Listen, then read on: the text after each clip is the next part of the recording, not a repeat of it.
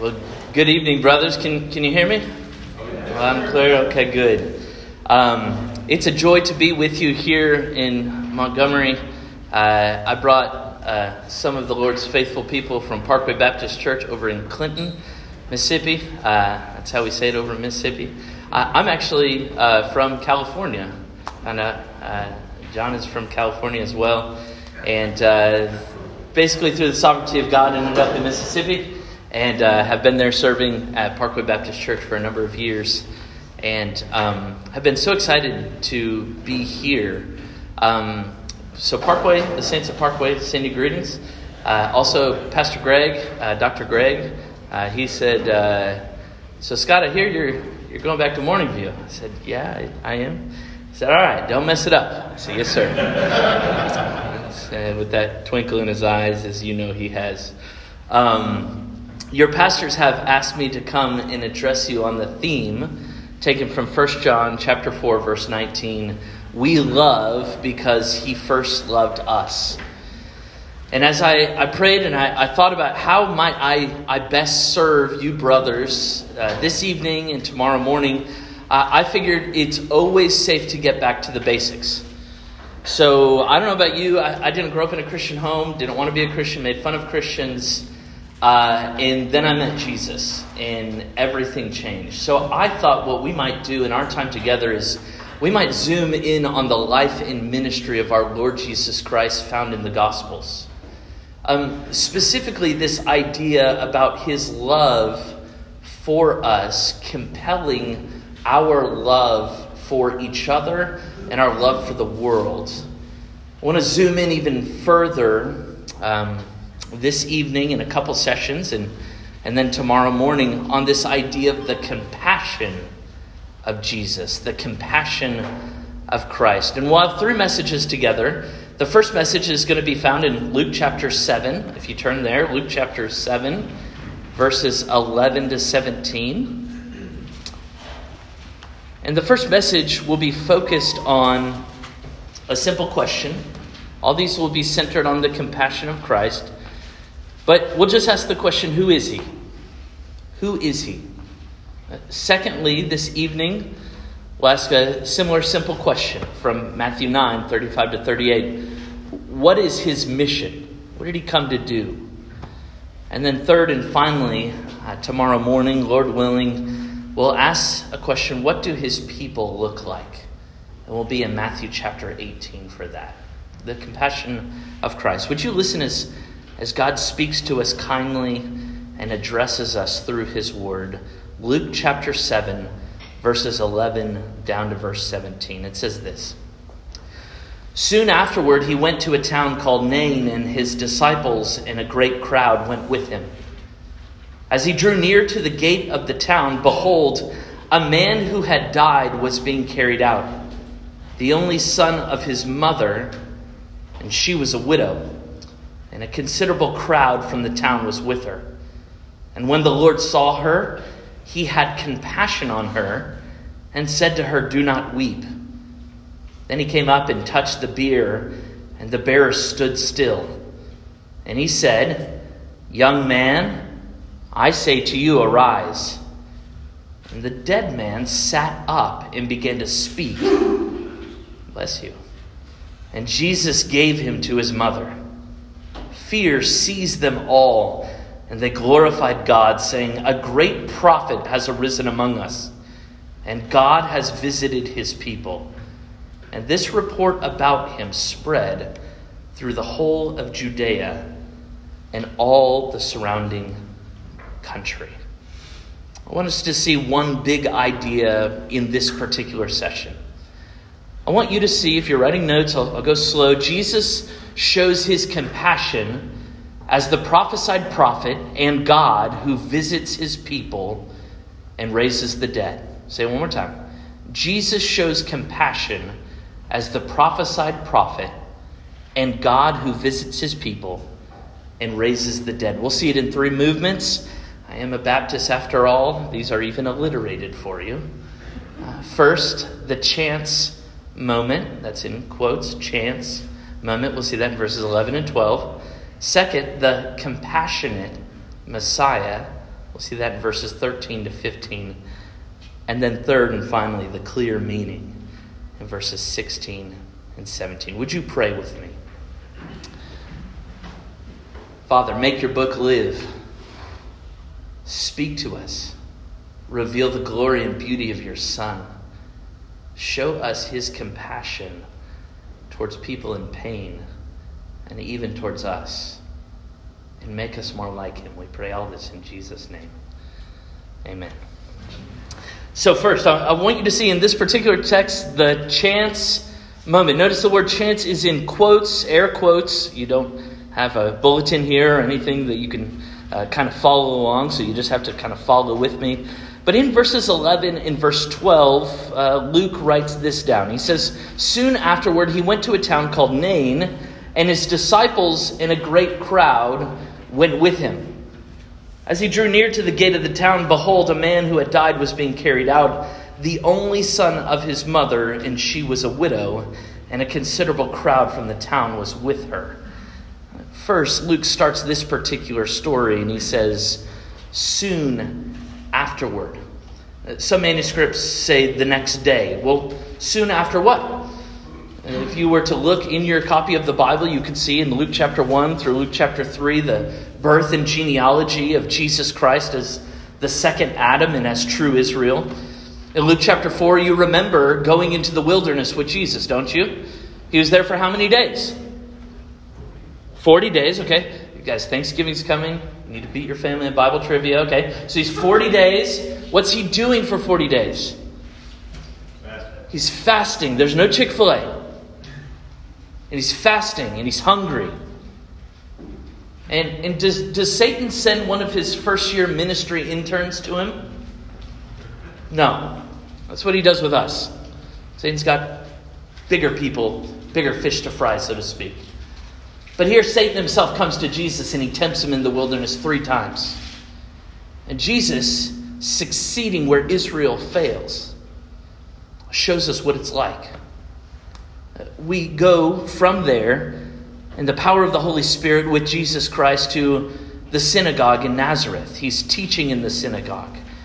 He takes the scroll of Isaiah and he opens it up and he says, This scripture has been fulfilled in your hearing. And do they like what he says? No. They hate it.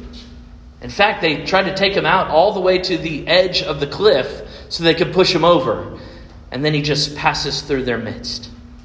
The rest of Luke 4 tells us about his healing of many and his preaching of the gospel. Luke 5 talks about his calling of his disciples. And, and, and then you remember all of these different types of people with ailments are always being brought to Jesus or they're always hearing about Jesus. And, and unless you've really wrestled with a debilitating disease, sometimes it's easy for us to just move through these. But if you or a family member has truly suffered living in a broken world, you could see how it may have been really attractive to hear about someone who was able to take a skin disease and just with a touch make it clean. A person who's not able to walk. He meets Jesus, and Jesus says, Son, get up. You see, all these things were happening. Jesus is doing all these miracles. There are great crowds around him. Some people are following him for the right reason, but most people are following him from the wrong reason. In Luke 6, we hear about his preaching of the Sermon on the Plain. In chapter 7, verses 1 to 10, we hear about the healing of a, a centurion slave. If you look at uh, verse 1 of chapter 7, he says, After he had finished all his sayings in the hearing of the people, he entered Capernaum. Now, a centurion had a servant who was sick and at the point of death who was highly valued by him. The centurion hears about Jesus. He sends to him the elders of the Jews, asking him to come and heal his servant. And they basically bring him to Jesus. Actually, they say, Hey, come on. Will you come heal him? But what's interesting in this particular story is this man doesn't even feel worthy to have Jesus Christ come into his home. He says, just say the word and he'll be healed. Who is this? That's a question that every single man on earth has to wrestle with. Luke is going to include certain things in his gospel account, and he's going to leave a number of other things out. At the end of John's gospel, he says, Not even the whole world is able to be filled up with books telling you all that Jesus did. He's, he's a selective historian, but he wants you to understand who Jesus is. Because Luke understands that if you understand who Jesus is, nothing will be the same. And here, it says soon afterward, Jesus goes to a town called Nain, a small town, a village even. And Jesus goes, and we see this chance meeting. I say chance in quotes because with Jesus in the Gospels, there's no chance meetings. It's kind of like the book of Ruth. You remember the book of Ruth? Ruth just so happens to wander into whose field? Boaz. Boaz. You see, that's the case in all of our lives. God is doing a billion different things at once. But oftentimes we're so wrapped up in our own circumstances that, that we don't see what God is doing. Sometimes looking at a story like this can help us get some perspective on some things he might be doing in our life. But soon afterwards, Jesus goes to this town called Nain. He's got his disciples with him, and you notice in verse 11 it says, There is a great crowd who's with him. But you notice that that's not the only crowd. Because as Jesus is walking towards the town, there's another group of people that's walking out of town. And it just so happens, wink, wink, nudge, nudge, that they're going to meet chance. Meaning, look at verse 12. As Jesus draws near to the gate of the town, Luke wants to point something out. How do I know he wants to point something out? Because do you see that in the text? See that word? Behold.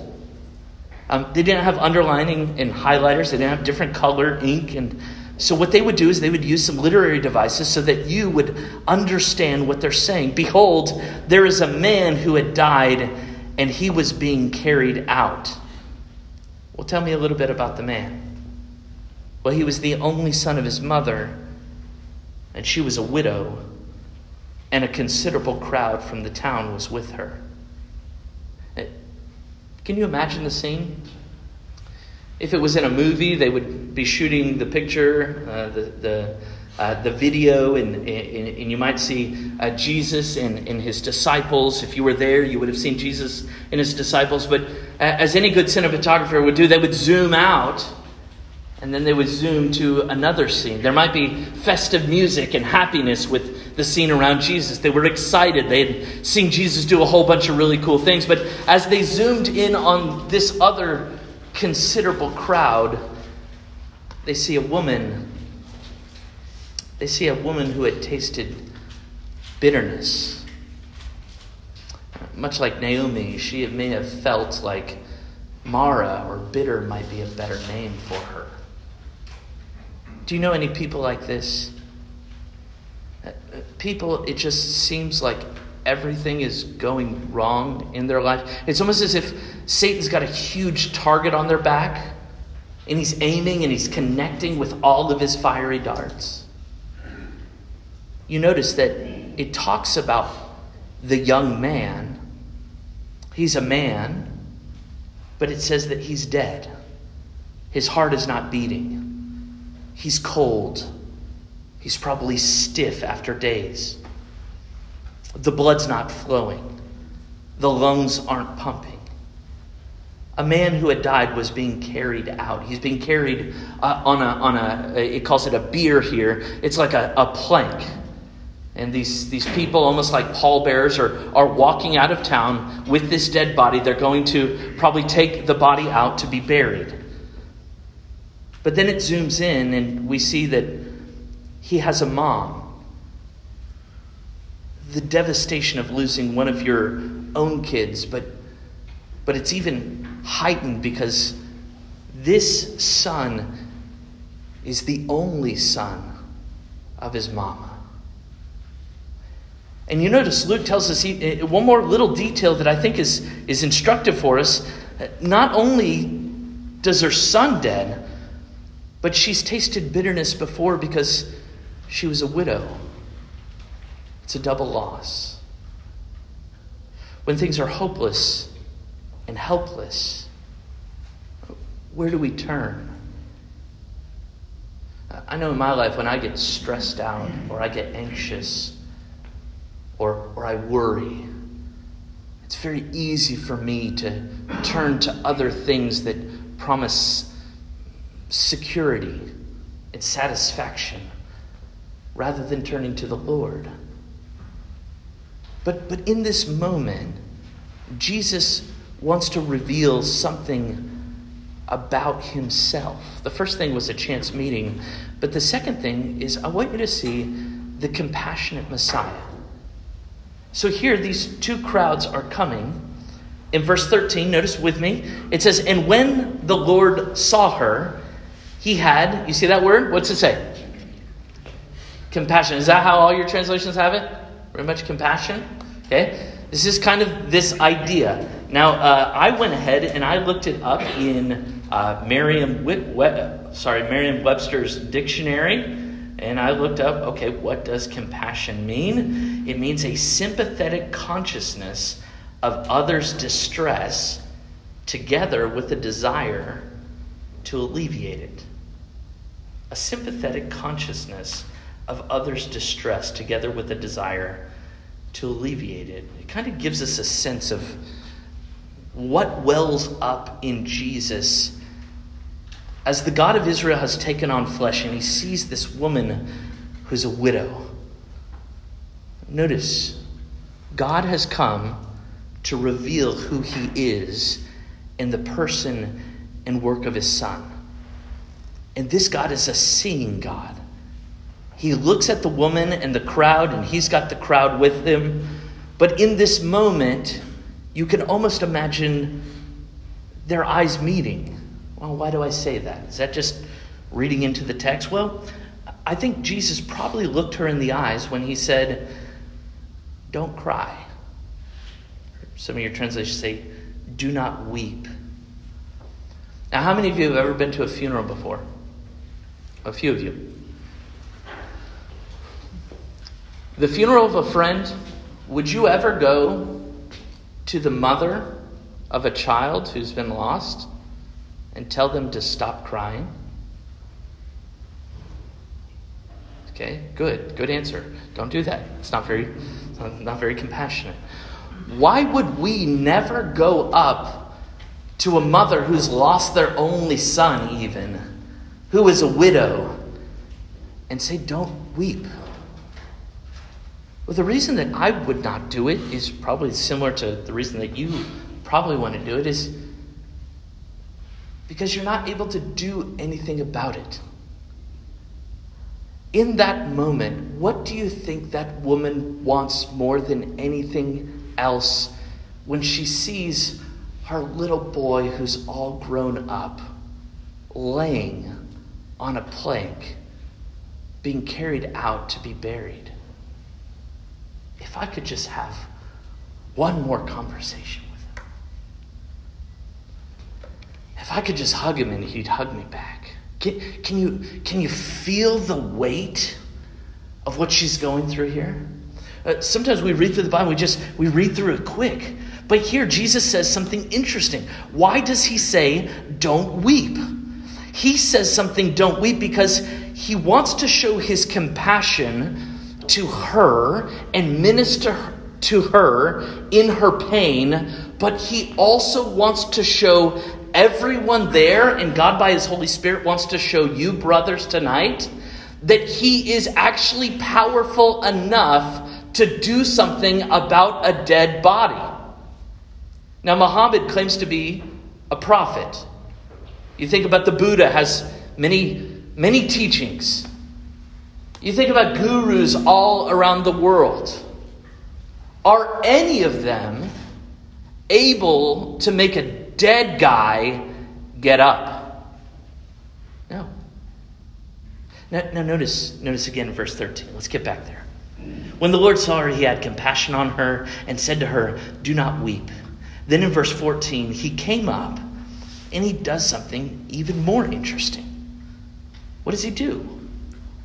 It's a simple touch. He comes up to the plank, the bier, it says, and he touches it. And then what does everybody else do?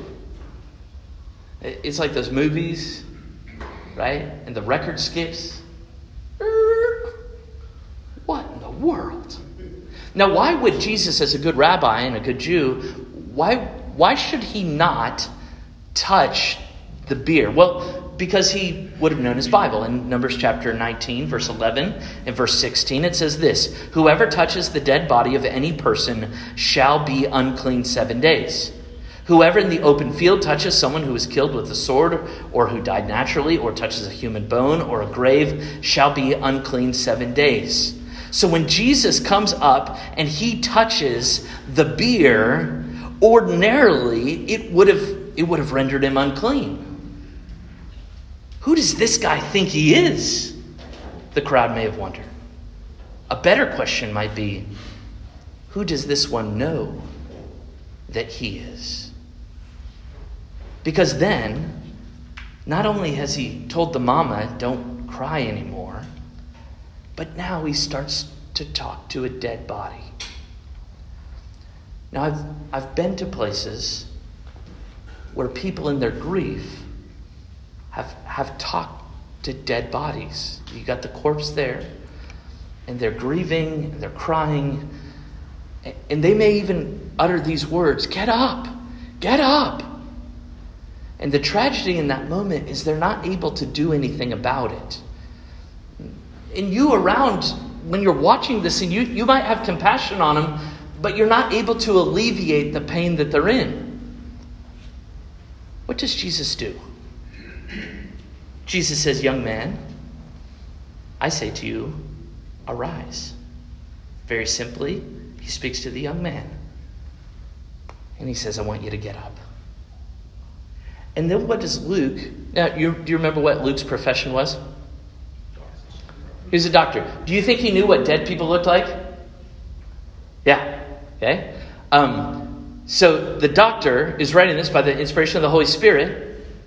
There's a dead guy. He's been dead. He's going out. Okay. Considerable crowd. They know he's dead. There would have been people weeping and wailing, hired people to, to, to commemorate the dead. And now Jesus, this traveling rabbi, comes on and he says, All right, boy, get up. And what happens? He gets up. Now, well, maybe I need to try again. There's a dead guy, and there's a guy who walks up to him and he says, Get up. And he gets up. How is that possible?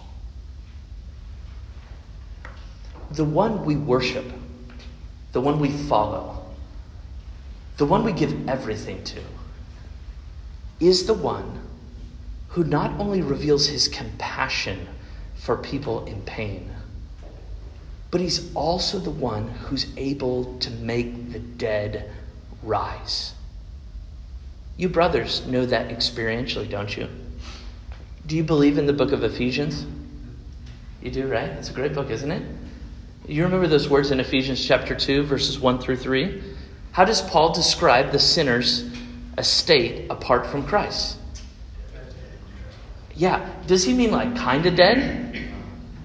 No, he means like zombie dead, right? It's the walking dead, okay? They thought they were making something new. They're nothing new, right? Because these people seem to be alive, but spiritually they're dead. They're, they're unable to do what God commands them to do. And what happens? But God, because of his rich mercy, because of the great love that he has for us. He makes dead people to be alive. You know that experientially. But if you've ever been to a funeral, Christian funerals are different than those who are non-Christians. I've preached I've preached Christian funerals at places where there's the, the person was seemed to give every evidence that they were a believer. And I've also preached funerals for people who have given every evidence that they were not a believer. Those friends and family members of those two people, I've seen them grieve differently. And why did they grieve differently? Because God came and took on flesh and lived a perfect life. And in order to liberate people from the fear of death, he actually would taste death for them.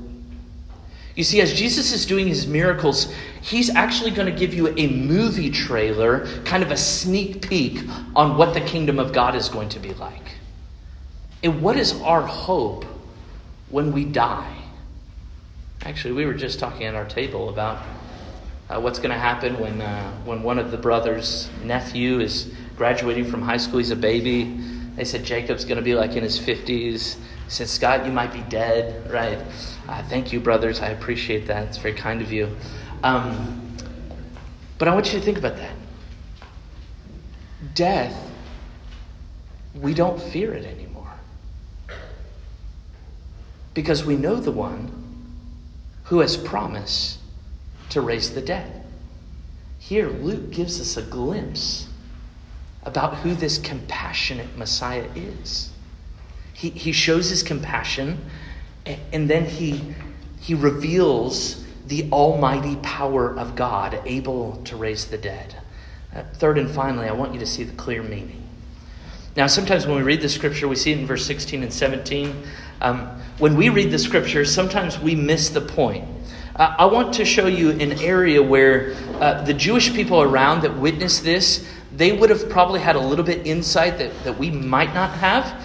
And then I want to show you uh, where we might have some insight that they don't have. So, what was their response? What was their understanding of what happened? Uh, look at verse 16. Well, just so we're clear, Jesus gave the boy back to his mother. And then what did everybody do? Yeah, fear. Uh, what would you do if Pastor Sean walked into a funeral home and spoke to a body, and it got up.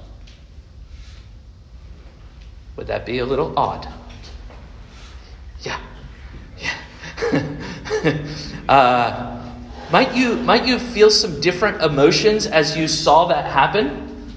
Okay? So what was their response? Well, fear seized them all and, then they glorified God. They'd never seen anything like it. A dead man with cold hands and a, and a heart that had stopped beating. Now he's alive. Now he's talking with his mom. They're embracing. Fear strikes. But then they say something interesting. They say, A great prophet has arisen among us, and God has visited his people. Why did they say a great prophet had visited his people? Most of us, when we read our Bibles, uh, people who profess faith in Christ in America don't read their Bibles often, but when they do read their Bibles, which testament do they tend to stick to, the old or the new?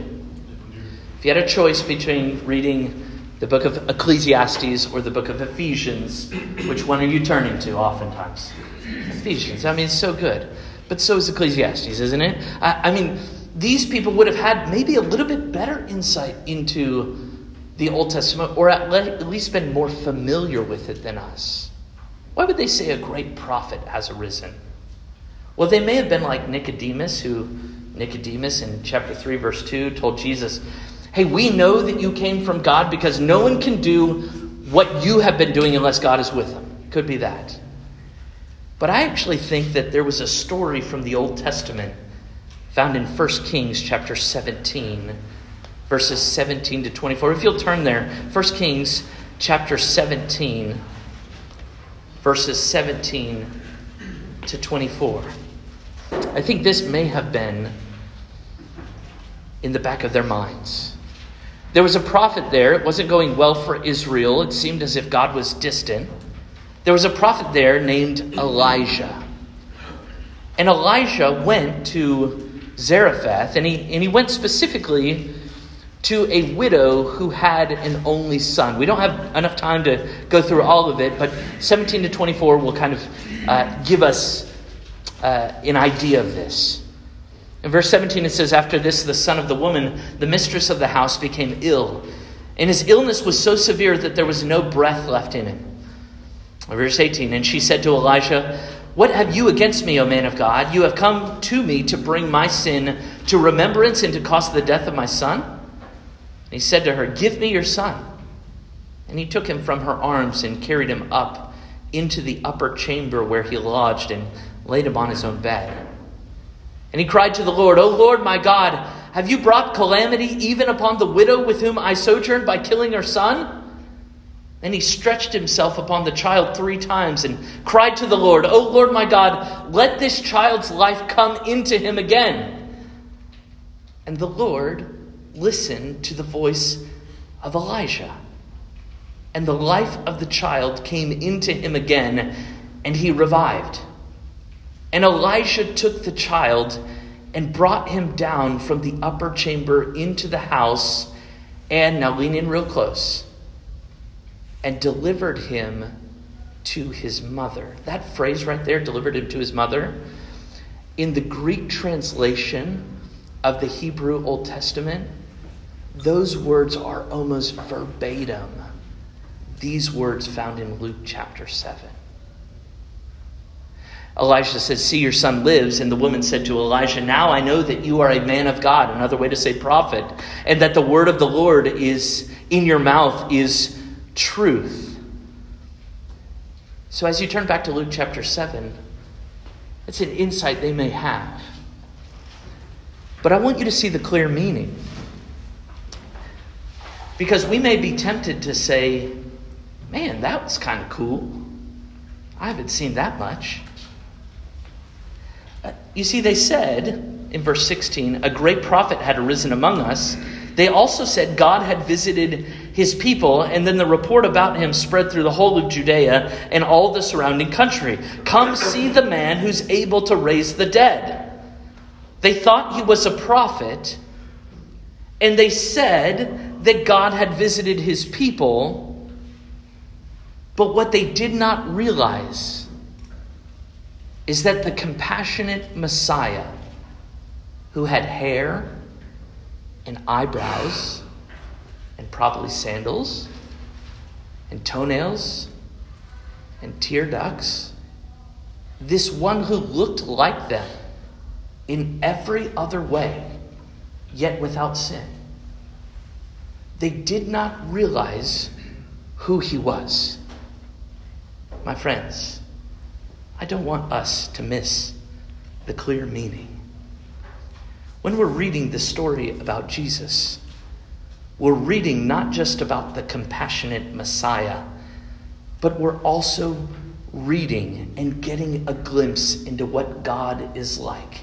Behold, here is your God. What is God like?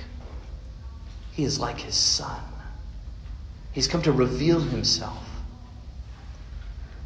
What does God do with situations that seem hopeless and helpless? Is he ambivalent to those? No, he sees. And he takes pity. He has compassion on those. But you see, the problem oftentimes in our life in this broken world is the people who are most compassionate, they usually don't have much power, do they? Maybe you have a friend, you tell them what's going on at work or in your family, and they say, I'm so sorry. And they're good to be a listening ear, but that's all they can be. On the other side, we have people who they have all the power in the world. They're able to change and alleviate suffering, but they don't care. God is here the God man Jesus Christ. And in him, we have a clear meaning. We have both compassion, we have power. And what is he doing? He came to save people who were going to die because they had sinned against God Almighty. They had rebelled like this young man who was dead. They had rebelled against God Almighty in their thoughts and in their words and in their actions, they were not perfect. this young man was not perfect. We are not perfect. And if God is going to judge us based on our record, brothers, none of us can make it. None of us. So, what's my hope in this? It's that this one who reveals his compassion and power ultimately is going to live a life of perfect obedience. And his obedience is ultimately going to go to that old rugged cross. Man, I love talking about the cross, don't you? Don't you love hearing about the cross? Because what happens at the cross? The compassionate Messiah is bleeding and gasping, and he knows exactly the mess he's getting. Brothers, he's getting you. And he bleeds and he gasps and he offers himself up as a perfect sacrifice. And he says at the very end, do you remember the words? It is finished. The sacrifice has been made. The compassion for sinners has been shown. The power, even to die for sinners and to offer himself up in their place and for their sins, it has been shown. He dies, he's buried, he's raised to show that that sacrifice is accepted. And so, what now would the compassionate Messiah do for the people who realize his identity. Well, I want to give you three application points really briefly. Um, one, in the day to day realities of your life, have you spent much time beholding the compassionate Christ in his glory?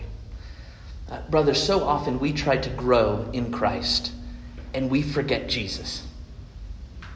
You go to a Christian bookstore, you can't go to as many now. Lifeway's closed, but there are other ones. You go there, how many books are written on Jesus? Now, they might talk about the Christian life, or they might talk about prayer, or reading your Bible, or fasting. But, brothers, how often do we spend beholding the glory of Jesus? That is how you are going to become more like him, by beholding his glory. Will you spend some time thinking and meditating on the compassionate Christ? Second, in the leading of your family and your family's lives, have you been imitating the compassionate Christ? What I always tell the congregation I have the privilege of serving, and especially these brothers, is if you preach at your own sins, there's oftentimes where you will find a listening ear in the audience, in the congregation. This God man looks at this woman in pain, this widow, and he has compassion. God, by His Spirit, is remaking His children, us, to be more like His Son. One of the ways that we can implement this into our life is we might just ask some searching questions. Does your wife feel the compassion of the Lord? Do your children feel his tender touch through you? Does your coworker and your next door neighbor understand that you've met the compassionate Christ and desire to be shaped by his life in ministry? Brothers, let us follow Jesus and imitate him, the compassionate Christ. Um, third and final, I want you to spend maybe some time over this weekend, maybe tonight, maybe tomorrow, reflecting on the compassionate Christ's work in your life. Have you tasted his goodness and seen that he is good? When you think about the Lord, do you think about Him being angry with you over your performance? Or have you thought about His kindness that's meant to lead you to repentance? God, through the gospel, has done an amazing thing for us. So spend some time thinking about Christ. Spend some time thinking about how can I imitate this compassion that Christ shows in, in my life, in my family, in my neighborhood. and spend some time reflecting on this compassionate Christ work in your life. Who is he? Well, the chance moment, the compassionate Messiah, and the clear meaning has shown us that Jesus is the prophesied prophet and God who visits his people and raises the dead. Would you pray with me? Father in heaven, we thank you so much for your word that you have given to us. Your word is meant to lead us to see the beauty of your Son. Who is like him? God, whatever we're going through, would you help us to focus on him and his glory? Would, ha- would you move us to thankfulness?